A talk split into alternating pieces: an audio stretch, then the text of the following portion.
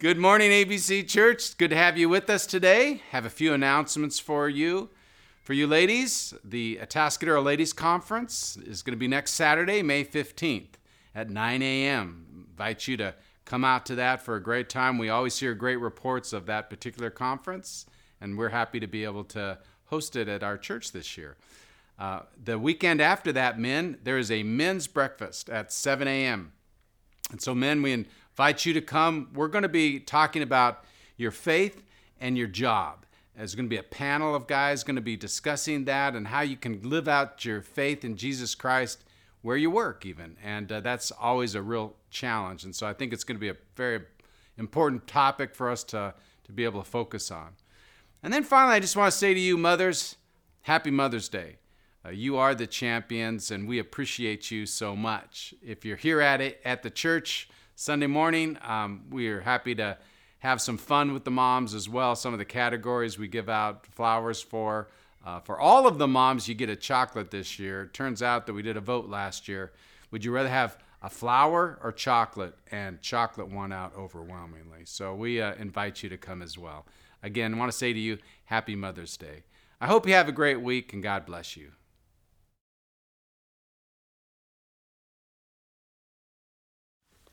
Well, welcome to ABC. Thanks so much for joining us. Um, before we get started, I wanted to mention in a couple weeks, we're going to celebrate Pentecost Sunday as a church. Uh, Pentecost Sunday is the, the day that the Holy Spirit came on the original birth of the church in Acts chapter 2. And so we celebrate that on the church calendar. Um, we're going to do so at ABC by having baptisms in the service. If you're interested at all in being baptized, um, please give us a call at the church office or you can email Lori at abcchurch.org. Um, it's going to be a great day of celebration. And then following the service, we're going to have a Sunday lunch, a kind of a church family lunch right after church out there in the courtyard. It's going to be fantastic. So hope you join us Sunday, May 23rd. We're going to jump right in here to our series in Philippians. You know, there's a passage in Luke chapter 14 where Jesus goes to a dinner party and uh, it's a, kind of like a Sunday lunch or a Sunday dinner, and it, it, turns out to be kind of the who's who of Jerusalem. There's uh, religious leaders, a religious elite. In fact, it's at one of the top religious leaders' house, and uh, it's the epitome of pretense and posturing, and uh, people taking Sunday best to a whole new level. And Jesus is people watching, and I love that. I love people watching. I'm sure you do too. And he's just sort of observing what's taking place at this at this meal and he's watching something very interesting about how they're choosing their seats and I imagine him standing sort of back off in the corner, just reflective as people are moving around the room and it's nearing the time to eat and people start to choose their seats very strategically. Have you ever seen that happen? You know, when you go to like a birthday dinner for a friend, um, people kind of end up making their way toward the center of a really long rectangular table because no one wants to be down at the end where you can't hear any conversation. So these people are making their seat choices very specifically and very strategically, and he's watching this take place. And finally, he speaks up. And this is what he says. Well, paraphrased. He says, Excuse me, when you go to a, a wedding party, uh, don't sit closest to the head table in hopes that you'll be caught in the photos or have first dibs on the hors d'oeuvres. Because inevitably, the wedding coordinator is going to come and let you know that this table has been reserved for family and they'll ask you to leave. And then, embarrassed, you'll need to stand up and go find out that the only seat left in the house is at the kids' table. And as Jesus finishes this story describing what, what's actually taking place at this dinner party, he finishes with this famous line in Luke chapter 14, verse 11 For everyone who exalts himself will be humbled, and he who humbles himself will be exalted. Jesus throws down this statement of the upside down kingdom, the backwards way of thinking if you want to be great, you need to become small. If you want to be noticed, you need to try to be inconspicuous. If you want your position to be full, then you must become empty. For he who humbles himself will be exalted. Recognition eludes those who demand it, is basically what Jesus is saying. And Paul reinforces this concept in his letter to the Philippian church. He's trying to reinforce the idea that if you want to become great, you need to become small. That if you humble yourself, then ultimately God will exalt you. And he uses Jesus as the very model, the representation. Turn with me to Philippians chapter 2. And we're going to read just the first half of this passage. We'll pick up the second half uh, when we get near the end this morning. But I want to just uh, show you how Paul ties a bow on the conversation that we've had for the last two weeks. Um, two weeks ago, Jake shared a message on unity and uh, talked about uh, this concept of loving in the process of interacting with others on varying degrees of uh, disagreement. And then last week, um, we had a message that was focused on putting others first in love. And Gerald Haugen actually shared that message. If you missed it, by the way, you should go back and watch it. Um, Gerald is our new discipleship pastor at ABC. Um, he'll be joining our team in July here. So go back and take a look at that just as a side note. But those two messages ultimately culminate with this concept that Paul's presenting as Jesus, the model for how to be other centered, how to provide unity, and ultimately how to be humble. And so in verse 5, he says this Have this mind among yourselves, which is yours in Christ Jesus who, though he was in the form of God, did not count equality with God a thing to be grasped, but made himself nothing, taking the form of a servant, being born in the likeness of men, and being found in human form. He humbled himself by becoming obedient to the point of death, even death on a cross.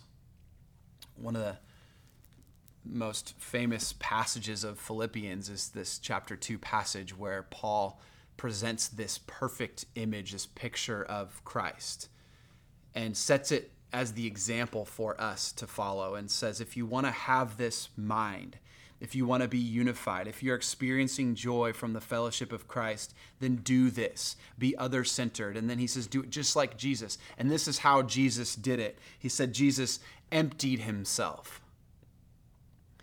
Jesus Christ, who was in the beginning with God, present at creation, who all things were made through, and in him was the life, and the light of men became flesh and emptied himself to dwell among us. And Paul writes, Do it like Jesus does.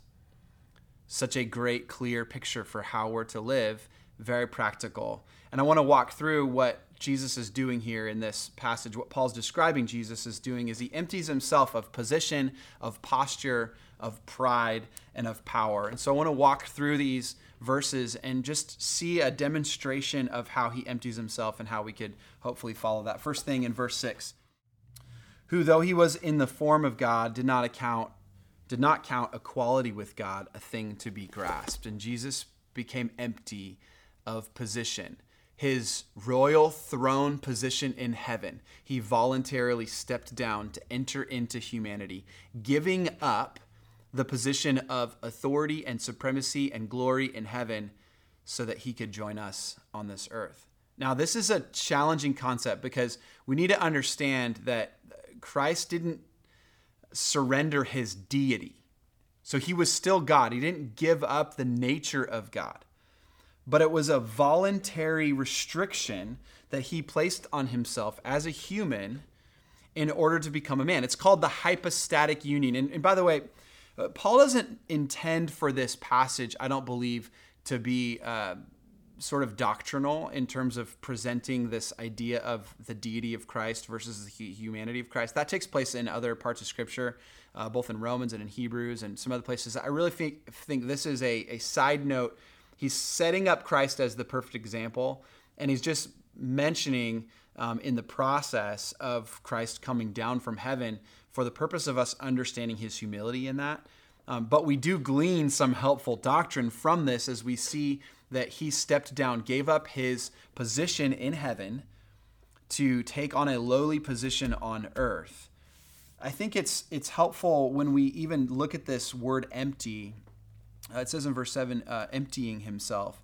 Um, and I think that's, that's a helpful idea. It's this word kenosis that um, really is the emptying of his power. It, it, wasn't so much emptying of deity, but power. And again, it was this. Um, this willingness to release the God attributes, so the, the, the abilities of God in order to become a restricted man. Now, here's the thing I think it's helpful in that process, and I don't want to, to get too lost in the weeds on this, but I think it's helpful for us just to understand that all of the amazing things Jesus Christ did on earth, the miracles and um, the, the work, the supernatural work that he did, we can tend to think that, um, well, he was God, so of course he did that. Well, yes, but he was still man and had the restriction and limitation of man because he had voluntarily um, stepped into that position. So, when Jesus Christ does supernatural things on earth, he's doing it through the very power of the Holy Spirit that you and I have access to. Now, I know that's sort of hard to get your mind around, and um, and and yet, you know, you could argue that well, Jesus still had all the attributes and deity of God. Well, that's true, but he had all of the attributes of man and the restriction of man. The difference between Jesus and you and I is that he was sinless. And so, because of uh, the fact that he didn't have any sin, he was uninhibited. The work of the Spirit was uninhibited through him to do all of these supernatural things that that he did. In fact, it's evidence when he sends his disciples out two by two and they start performing the same kind of miracles that Jesus was doing by the work of the Spirit, uninhibited because of their submission to the Spirit and their, their lack of sin. And then when we step into a, a point where uh, we embrace the flesh and where we sin, we start to limit that Spirit. I don't want to, you know, spend too much time on it, but I think it's just helpful to understand Jesus gave up this position. He gave up uh, in many ways, his right as king in order to come down to this earth. He humbled himself, and he who humbles himself will be exalted. In verse 7, it says, But he made himself nothing, being born in the likeness of men. He emptied himself of posture. So, not only position, his enthroned, glorified position in heaven, but also his posture.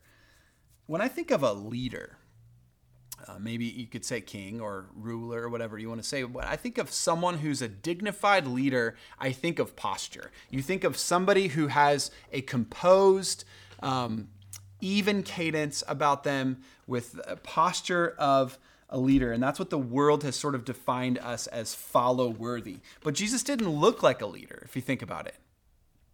I mean, let's just consider for a second the Christmas story. Go back to Luke chapter 2 and remember that it said, But for unto us a child is born this day in the city of David, and you will find him lying in a manger wrapped in swaddling clothes. He was a baby, as undignified as you could possibly imagine.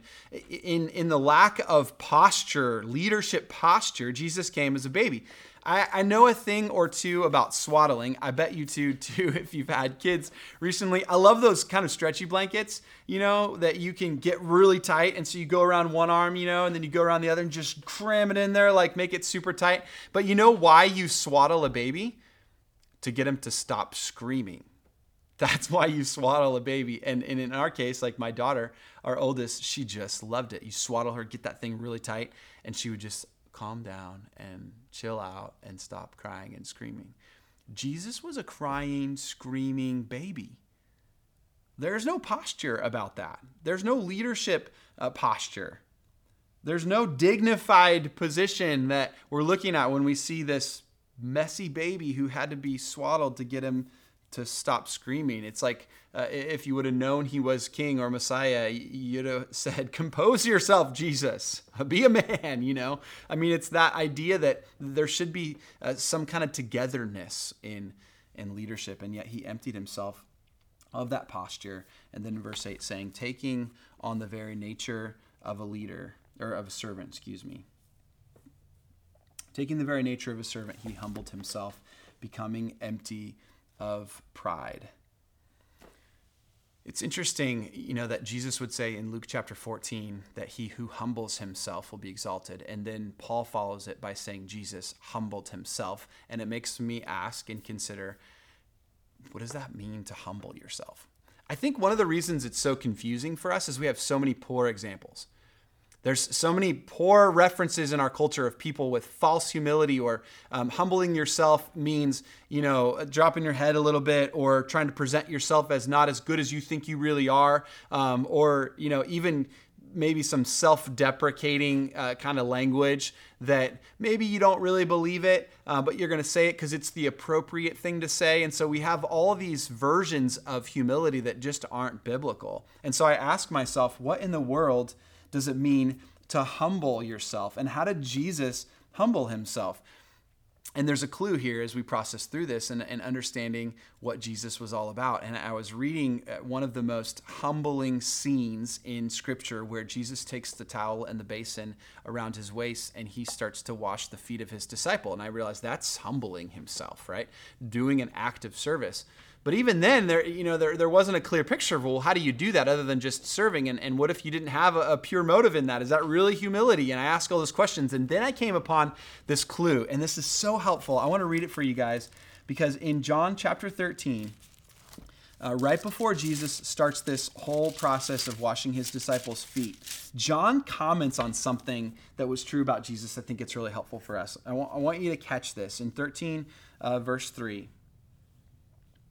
John says, Jesus, knowing that the Father had given all things into his hands, and that he had come from God and was going back to God, rose from supper, picked up the towel, picked up the basin, and so forth. And the story plays out. John says, Jesus, knowing that the Father had given him all things, knowing what power he had, knowing where he came from and where he was going, served out of that knowledge. And I realized that the humbling himself concept comes out of a pure confidence. If you want to be humble, you have to be confident, which sounds a little bit backwards. But you realize that the security that Jesus had, both in his identity and in his purpose, in, in who he was and in where he was going, allowed for him to demonstrate authentic and genuine humility. Uh, just consider for a second some of the most proud or arrogant people that you know. Don't you think that stems from insecurity? When you see someone just haughty in their language or just posturing and pretentious in the way that they carry themselves or present themselves, don't you think that that's because they're really deep down insecure in who they are? And so they're trying to present themselves as something that they hope they are, but maybe don't feel they are?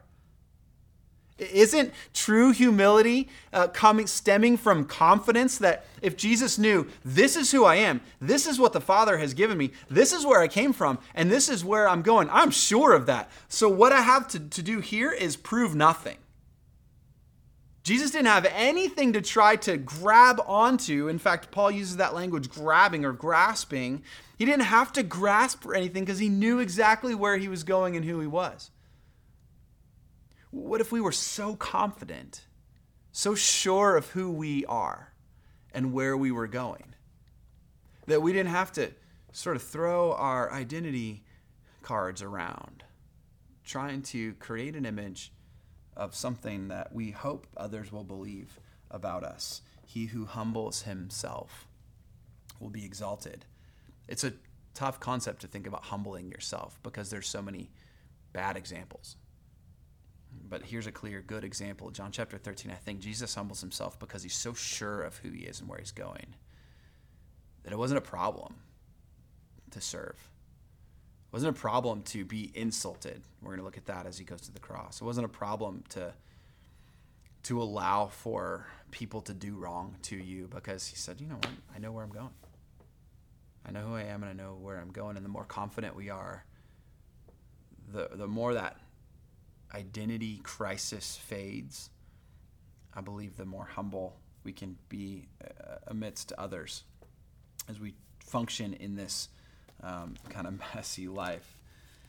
Finally, we see that Jesus was empty of power, becoming obedient to death. Go back with me to uh, Philippians chapter 2, verse 8. Being found in human form, he humbled himself by becoming obedient to the point of death even death on the cross.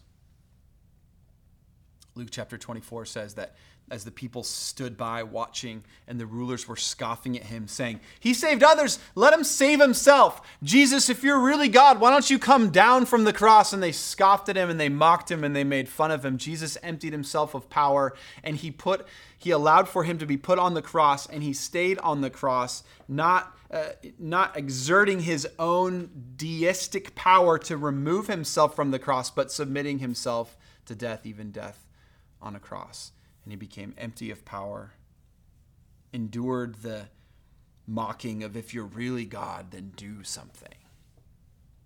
What do you think is harder if if you have the power to do something and yet you don't do it, or if you didn't have the power at all? What, what would be the harder road? Jesus had the power to do something, and yet he didn't. Submitted himself, emptied himself, allowed for this to play out as he knew the Father had planned and intended.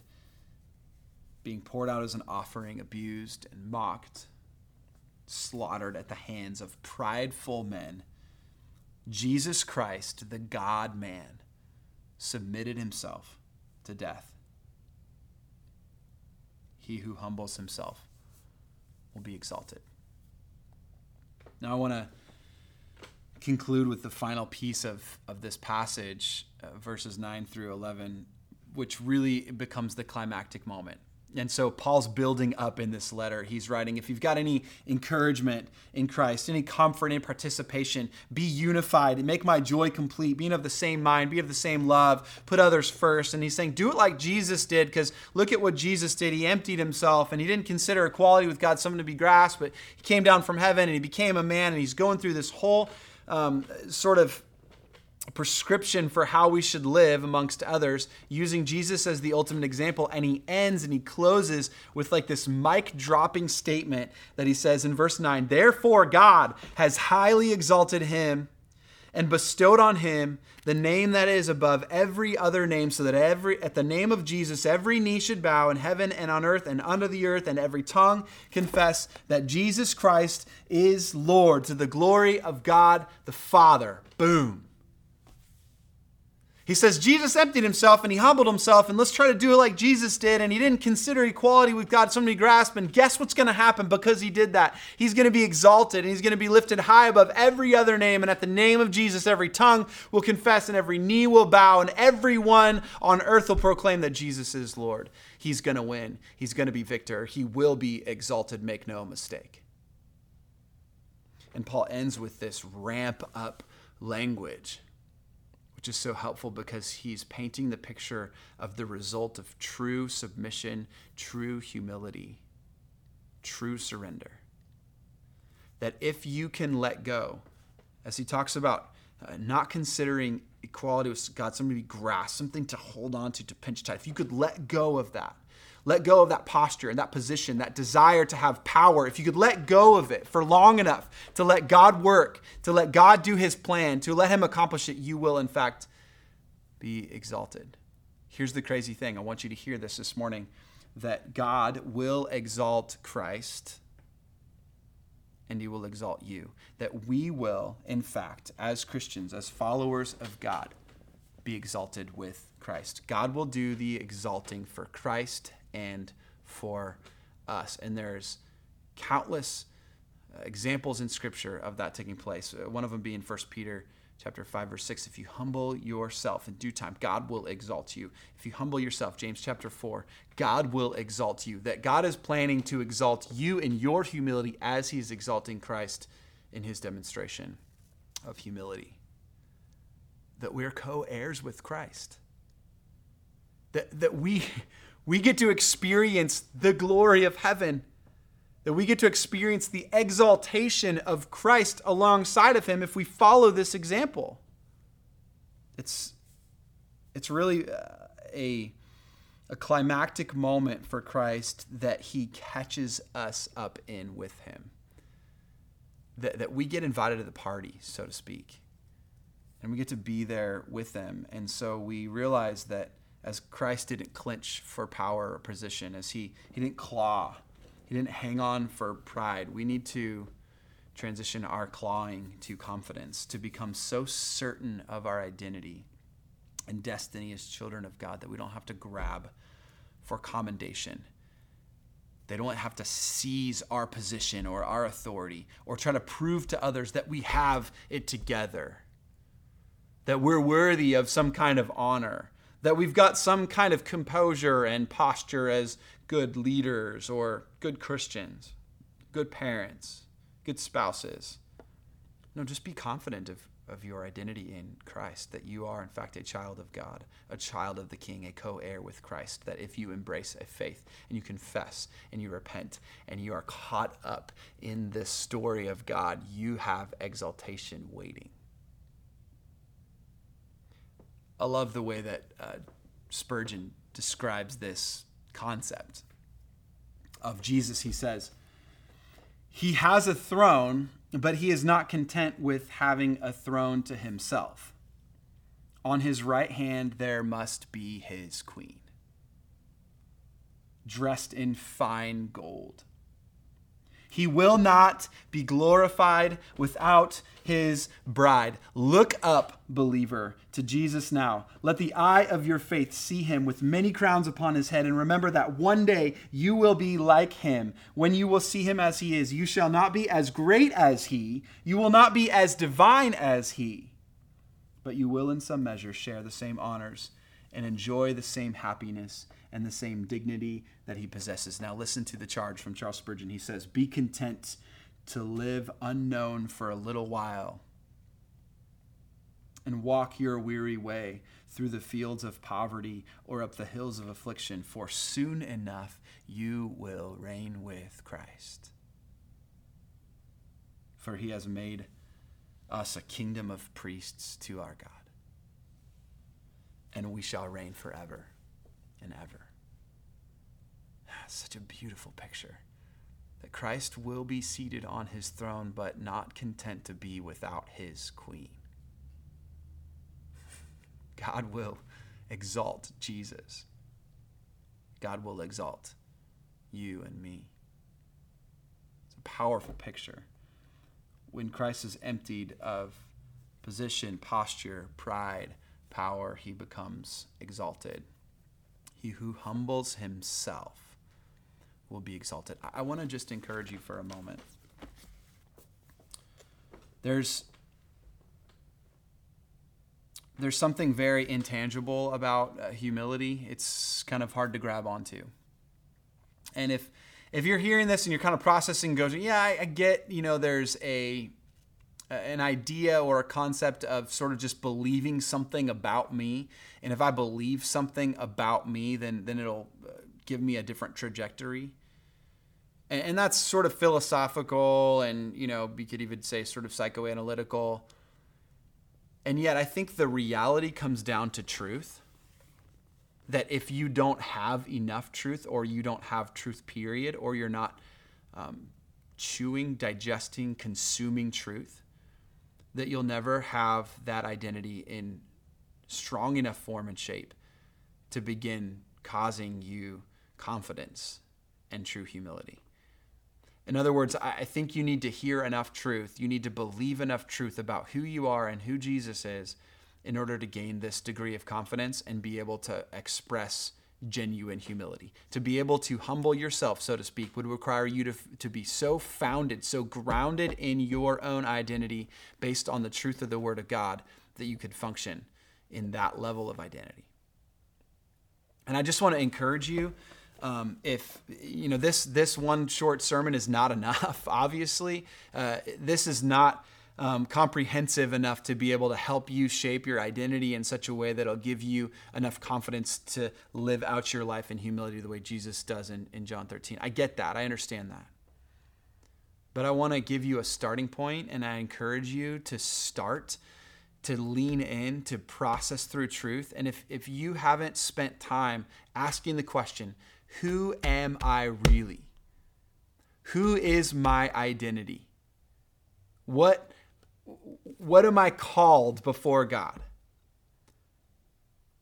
What, what am I supposed to do in, in this identity? If you've never processed through that, I want you just to really take some time and drill down on that a little bit as it relates to your understanding of, of who you are in Christ, because there, the Bible is so clear on that, that we are co heirs with Christ, that we were called according to his purpose, that he has set us apart and sanctified us, that those who follow Christ, that have made a commitment in Christ, that have placed their faith in him for our future salvation, for our future uh, glorification,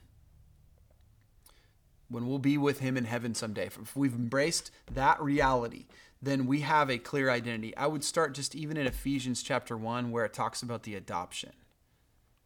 That you could understand what it means to be adopted as a daughter or a son of the King of the universe.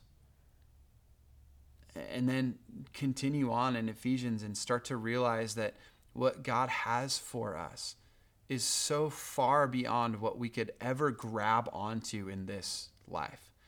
That, that we we kind of throw our identity around in various circles and various circumstances trying to present the version of ourself that we think will be most accepted that we will be that will be most successful um, that will present the, the best or the cleanest on paper and yet what god is saying is throw that out the window please it just doesn't matter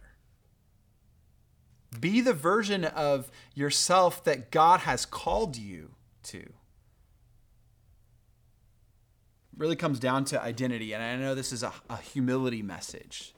This line that we keep repeating, he who humbles himself will be exalted. It's true. It's, it's words right out of, um, out of Luke chapter 14. And Paul echoes of these words in Philippians chapter 2 that, that he who humbles himself will be exalted. And in fact, Christ will be exalted and we will be exalted with him. But how does that translate into today? I think for us today, it gives us a great degree of confidence that we will be exalted, that we should be firm and fixed and founded in that reality and allow for the humility to be birthed out of a confidence in who we are. Let me pray for you. Father, I'm I'm guilty of believing things that are not true of me, of trying to present as something other than who you've called me to be. And I'm guilty of posturing, of presenting something that's not necessarily true, guilty of pride, trying to prove something of who I am and I'm sorry. And I really believe what you're calling us to is to let go of that. To stop trying to present, but to be confident. To rest in the fact that we are exactly who you made us to be and called us to be in our identity as co heirs, as the bride of Christ that will sit next to you as your queen, is what you've called us to. And if we're sure of that, it'll allow us to demonstrate far more humility in our interactions today.